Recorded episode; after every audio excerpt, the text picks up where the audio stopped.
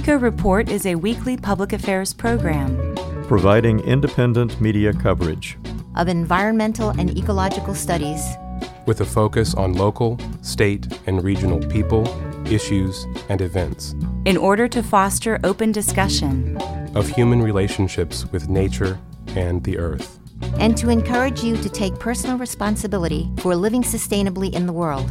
Eco Report is produced by an independent team of volunteers working at the studios of Community Radio WFHB in Bloomington, Indiana, and financially supported by listeners like you.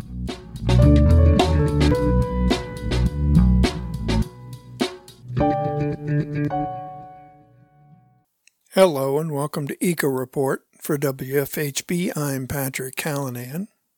And I'm Sarah Callanan. And now for your environmental headlines.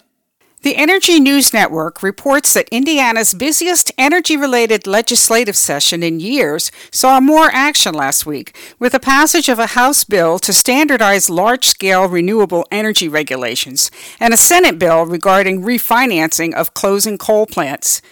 WFHB has reported on these initiatives previously and will follow progress throughout the session. Both bills are written in broad strokes, in keeping with the transition to clean energy. But advocates say they have concerns about both and want to see major changes before bills pass the full legislature. The refinancing bill, SB 386, that passed the Senate by a vote of 39 to 11 on Monday, would institute securitization, a measure typically seen as a way to protect ratepayers from continuing to pay for the guaranteed investor profit margins on a coal plant even after the coal plant has closed. But Kerwin Olson, executive director of Citizens Action Coalition, said it lacks the mandates to actually protect customers while benefiting investors and utilities. The siting bill, HB 1381, that passed the House by 58 to 38 on Wednesday, creates uniform setbacks, decommissioning requirements, regulations on wind turbine height, sound and shadow flicker, and other standards for renewable energy and it generally prohibits localities from instituting their own more restrictive measures. The renewables industry has long called for uniformity and state oversight, and renewable developers, the Indiana Chamber of Commerce, and the Clean Grid Alliance support the bill.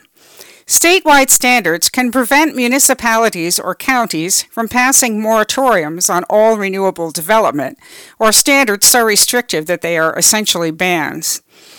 But the Hoosier Environmental Council and others worry that the siting bill in its current form undercuts communities' ability to develop renewables in environmentally friendly ways that don't negatively impact surrounding land. An amendment adopted Tuesday appeared on the surface to address those concerns, but included caveats that could allow developers to circumvent local wishes, as critics see it.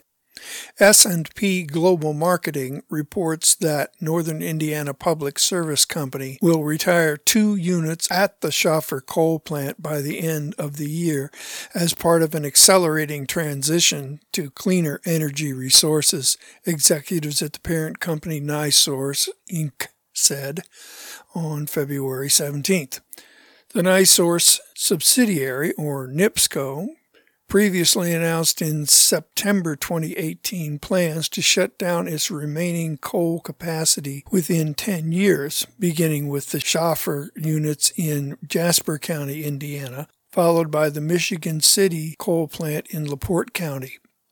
The company determined that the right path forward was to initiate the retirement of two of the four coal units at Schahfer, said NiSource Chief Strategy and Risk Officer Sean Anderson on the company's fourth quarter 2020 earnings call. Units 14 and 15 will retire by the end of 2021. With changes that are going on across the industry right now, it starkly demonstrates that reliability and capacity are essential and that the integrated resource planning process itself is critically important, NiSource President and CEO Joseph Hamrock said on the earnings call. NIPSCO is focusing on a combination of wind, solar, and storage capacity to replace its coal generation. About 1.8 billion to 2 billion dollars in renewable energy investments will be added to NiSource's rate base by the end of 2023 as the company transitions its generation facilities. President Biden has signed an executive order creating a civilian climate corps, echoing the Civilian Conservation Corps from Franklin D. Roosevelt's New Deal 90 years ago. The Corps, Biden said, will offer good jobs to young people and train them for environmentally friendly careers. According to a recent survey by Data for Progress, about 70% of Americans support such a corps. Unlike the original Civilian Conservation Corps, which was open to men only, the new climate version would be open to all young people. The Civilian Climate Corps would concentrate on more than conserving public lands, such as building green stormwater management systems, installing solar panels on houses, cleaning up toxic waste sites, and developing urban gardens. Biden's order says that the Corps should, quote, bolster community resilience, end quote, and, quote, address the changing climate, end quote. Florida panthers have teetered on the edge of extinction for decades. They've been on the federal endangered species list since 1967. Only 120 to 30 panthers are left now a group of Southwest Florida landowners called the Eastern Collier Property Owners is promoting a plan to build a housing development in the panther's last remaining habitat. The Eastern Collier property owners, it turns out, have been paying the salaries of staff at the local U.S. Fish and Wildlife Service office. That same office is reviewing the landowner's development plans to build in the panther's habitat. As the environmental law firm Earthjustice put it, quote, the financial arrangement casts doubts on the, the agency's ability to make a fair decision. End quote. Collisions with vehicles are the leading cause of Florida panther deaths. Last year, on average, a road accident killed a panther about every three weeks. The proposed development would bring 300,000 new residents and about 225,000 new cars into panther habitat. A so called habitat conservation plan that the developers have proposed could be approved soon, paving the way for 45,000 acres worth of development. Kevin Bell, staff attorney at Public Employees for Environmental Responsibility, said, quote, It isn't hard to guess how that review will come out when the McMansion lobby is literally paying their salary. End quote. The dramatic cold snap that devastated Texas's power grid also had a major impact on the state's non human inhabitants. In particular, the freezing temperatures are cold stunning endangered sea turtles, making them so cold that they lose the ability to swim or feed. You could put a cold stunned turtle in a half an inch of water and they drown. Wendy Knight, executive director of conservation nonprofit Sea Turtle Incorporated, told the New York Times. Turtles can become cold stunned when temperatures fall below 50 degrees Fahrenheit, according to the Washington Post. But that is unusual for South Padre Island, a beach town at the southern tip of Texas where Sea Turtle Incorporated is located. Usually, volunteers might rescue dozens to hundreds of cold stunned turtles. But by February 16th, more than 3,500 turtles had been rescued and brought to the town's convention center, where they were being warmed in kiddie pools and tarps, the Post reported. It is unclear how many of the rescued turtles will ultimately recover, volunteers told the Washington Post. Knight told the New York Times that the cold stunning event could impact the turtle's overall population. Five Texas sea turtle species are listed as threatened or endangered, according to the Fish and Wildlife Service. The turtles aren't the only ones harmed by the cold spell. A chimpanzee, several lemurs, and monkeys, and many tropical birds died at an animal sanctuary near San Antonio after the facility lost power. The San Antonio Express News reported. ABC News in Flint, Michigan reports that the frigid temperatures across the United States have been difficult to handle in the South. Energy companies are conducting rolling blackouts throughout the country to help conserve what little power they can provide right now. In Texas, Republican lawmakers are blaming the wind turbines frozen by the unusually low temperatures. But experts say that renewable energy sources only make up a fraction of energy in the state. The real problem is frozen natural gas pipes. More than 400 wind turbines operate in Michigan, but something similar to what happened in Texas won't happen in Michigan. The turbines are built to handle temperatures as low as minus 30 degrees Celsius. Wind turbines can be designed to operate in whatever weather conditions they're expected to see, wherever they're located. Knowing Michigan's weather, the wind turbines across the state are equipped with what are called cold weather adaptation packages. Heat is supplied to the turbines to prevent them from freezing up and failing to operate. On December 24th, a coalition of indigenous groups, businesses, and conservation organizations sued the Trump administration over its arbitrary and reckless removal of roadless protections for the nearly 17 million acre Tongass National Forest in Alaska, warning that the rollback could devastate local communities, wildlife, and the climate. Earthjustice and the Natural Resources Defense Council filed the lawsuit in the U.S. District Court in Alaska on behalf of regional tribes, businesses, and conservation groups. The complaint notes that the largest national forest, located in southeast Alaska, is central to the way of life of three native peoples who have lived in and depended on the forest since time immemorial. The U.S. Forest Service's move to exempt the forest from the roadless rule finalized just days before President Donald Trump lost re election, would open up more than 9 million acres of the Tongass, with its century old trees that provide crucial carbon sequestration to logging and road building. The Chevron oil refinery in Richmond, California, has spilled approximately 600 gallons of oil into the San Francisco Bay, the spill is the latest in a long line of environmental and public health dangers linked to the company's accidents in Richmond. The highly polluting refinery is older than the city of Richmond, which is located 12 miles from San Francisco and has a population of about 110,000. Richmond is a notorious site of environmental racism.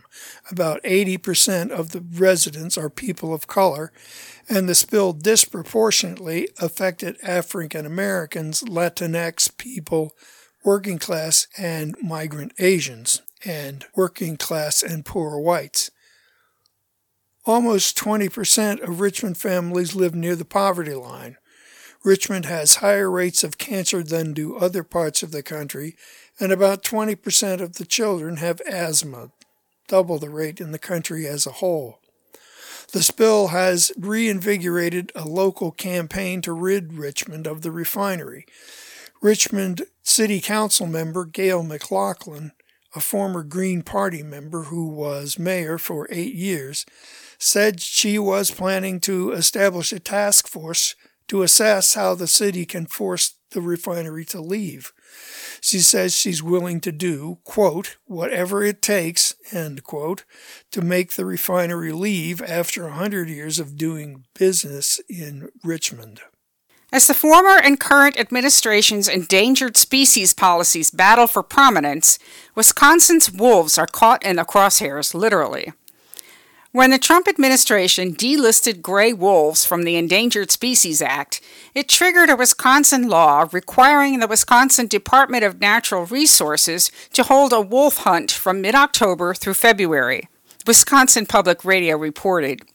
The DNR originally said it would wait until November 2021 to prepare a hunt, but hunting advocates sued to speed up the process, and last week a judge ordered the board to prepare a February hunt. This prompted the DNR to set a quota on Monday of 200 gray wolves that can be killed before the end of the month. Wildlife advocates oppose the move, pointing out that the rushed hunt will take place during the wolves' breeding season. Quote, you remove one, you're essentially destabilizing and killing the entire pack, end quote. Friends of the Wisconsin Wolf and Wildlife Executive Director Melissa Smith told Public News Service. The current wolf population in Wisconsin is estimated to be around 2,000. NPR reports that researchers with the National Oceanic and Atmospheric Administration believe they have identified a new species of whale in the Gulf of Mexico. The Rice's whale is a filter feeder that can grow to 42 feet. It's also critically endangered. There are believed to be fewer than a hundred of them left. It was only in the 1990s that scientists first determined the small whale population was living in the northeastern Gulf of Mexico year round. Marine biologists thought they were Bryde's whales, members of a species that lives in warm waters around the world. Patricia Rosel, a research geneticist with NOAA Fisheries, says, quote, the first clue we had that there might be something unique, really more unique about them, came from genetic data we collected in the mid 2000s, 15 years ago. End quote. That genetic data suggested this was a new species. To confirm that, Rosel and her colleagues needed morphological data, information showing that the skulls of the whales in the Gulf were different from those of their close relatives. They finally got that information in 2019 when a whale was stranded in southwest Florida. According to John Church, a staff member at the University of New South Wales Climate Change Research Centre, quote, if we continue with large ongoing carbon emissions as we are at present, we will commit the world to meters of sea level rise over coming centuries, end quote. Church was responding to the findings of a new study by Australian and Chinese researchers that confirms scientists' warnings from recent United Nations reports about how sea levels are expected to rise precipitously in coming years because of the human activity that's driving global heating. The research, published in the journal Nature Communications, discovered that projections for sea level rise during this century are, quote, on the money when tested against satellite and tide gauge observations, end quote, as summarized in a statement from the University of New South Wales. Church added that the potential remains for larger sea level rises, and thus it's critical to attempt to fulfill the commitments of the Paris Accord by significantly reducing emissions. The Accord's goal is to limit the global temperature rise during this century to 2 degrees Celsius and preferably to 1.5 degrees Celsius as compared to pre industrial levels. Researchers at the University of Copenhagen's Niels Bohr Institute recently found that under the worst case scenario, the sea level could rise about 4.4 feet by the end of this century.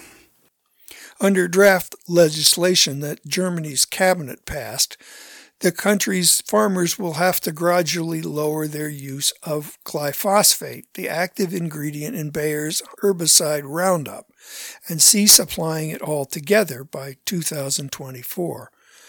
Environmental Minister Svenja Schulze explained in a statement, quote, the exit from glyphosate is coming. Glyphosate kills everything that is green and takes away insects' basis for life. End quote.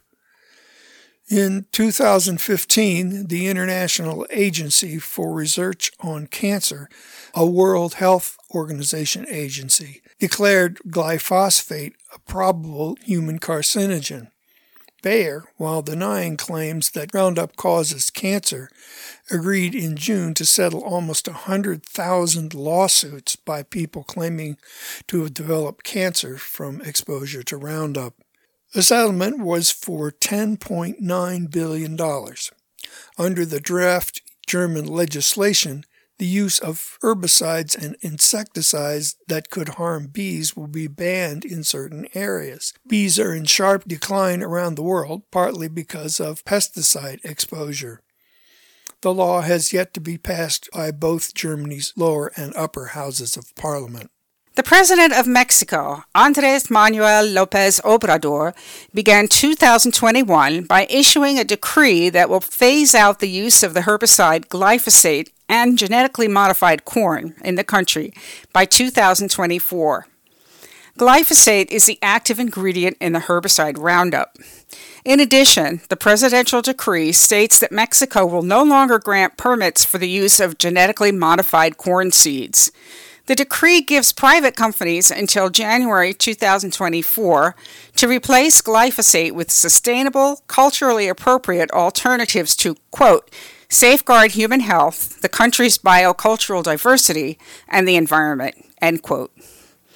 The health impacts of glyphosate include acute poisoning, kidney and liver damage, imbalances in the intestinal microbiome and intestinal functioning, cancer, genotoxicity, endocrine disruption, reproductive and development reduction, neurological damage, and immune system dysfunction.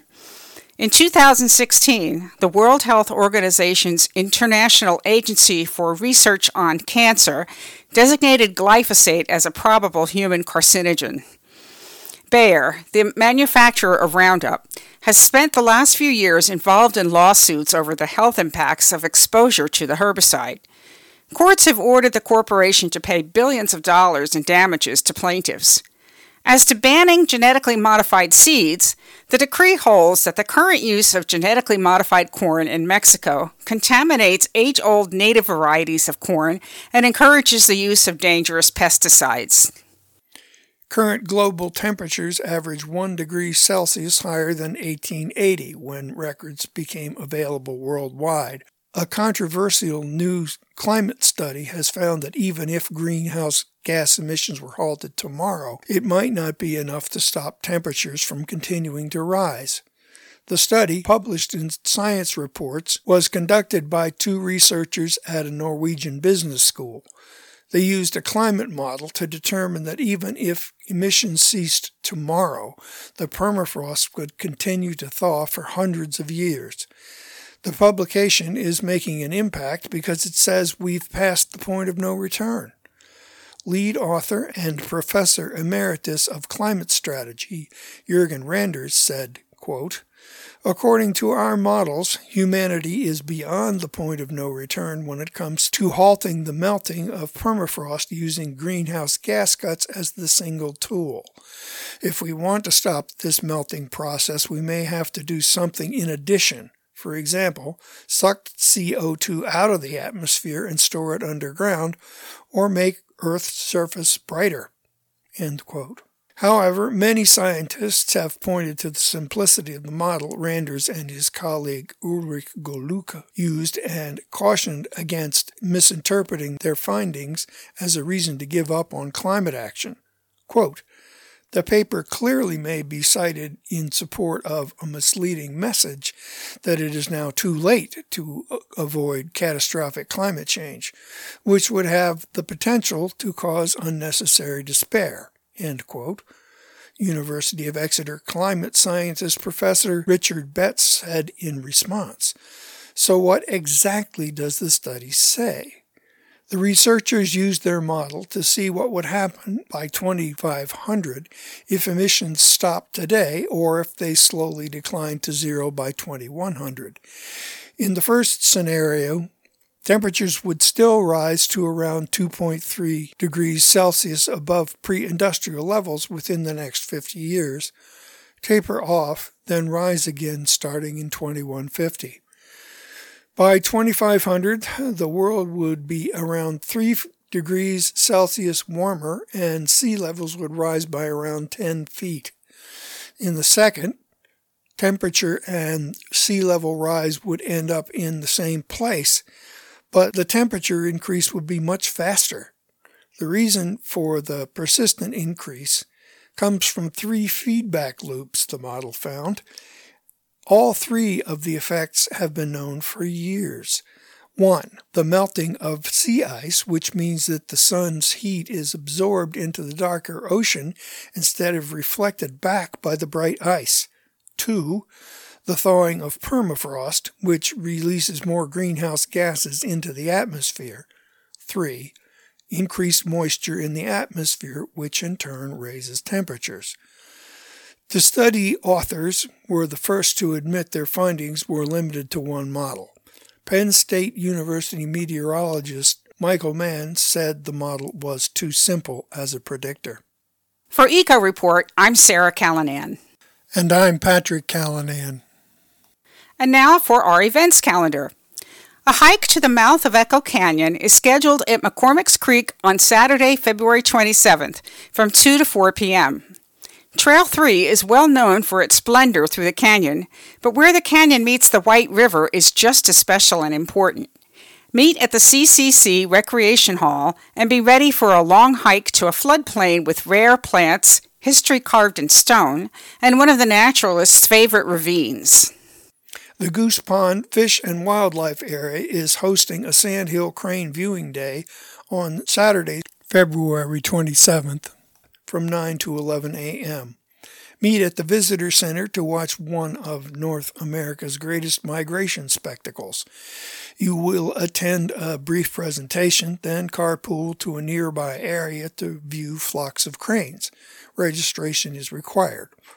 To register, go to sandhillcranes underscore goosepond underscore feb27 dot eventbrite.com. Face masks and social distancing are required. A full snow moon hike is scheduled at Spring Mill State Park on Saturday, February 27th from 7 to 7:45 p.m. Join Anthony for a one mile, partially rugged, moonlit hike to learn the history and folklore of the full snow moon. Registration is required at sbelt at dnr.in.gov or call 812 849 3534. The new winter hiking club that was recently started by the Monroe County Public Library plans to discuss by Zoom the Porter West Reserve on Sunday, February 28th from 2 to 3 p.m. The club gives people the experience of hiking area trails by sharing photos, sketches, and recordings taken while outside walking the woods and fields in winter. If you are interested in participating after hiking the trail, you can register at mcpl.info. The Indiana Audubon Society will be presenting the March edition of Pints and Passerines on barn owls of Indiana. Learn about their status, distribution, and how you can help them. The Zoom event takes place on Wednesday, March 3rd at 7 p.m. The event is free, but registration is required. Contact Sam Warren at swarren at indianaaudubon.org.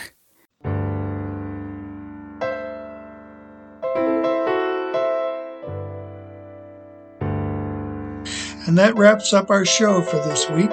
Eco Report is brought to you in part by MPI Solar, a Bloomington business specializing in solar hot water, solar electricity, and solar hot air systems. MPI Solar designs and installs solar power generation systems that encourage independence and individual responsibility. Found locally at 812 334 4003 and on the web at mpisolarenergy.com. This week's headlines were written by Norm Holy and Linda Greene. Today's feature was produced by IER reporter Enrique Sands. David Lyman wrote the script, and Linda Greene and Patrick Callanan edited it. Juliana Daly compiled the events. Patrick Callanan produced and engineered today's show. For WFHB, I'm Patrick Callanan. And I'm Sarah Callanan and this is Eco Report.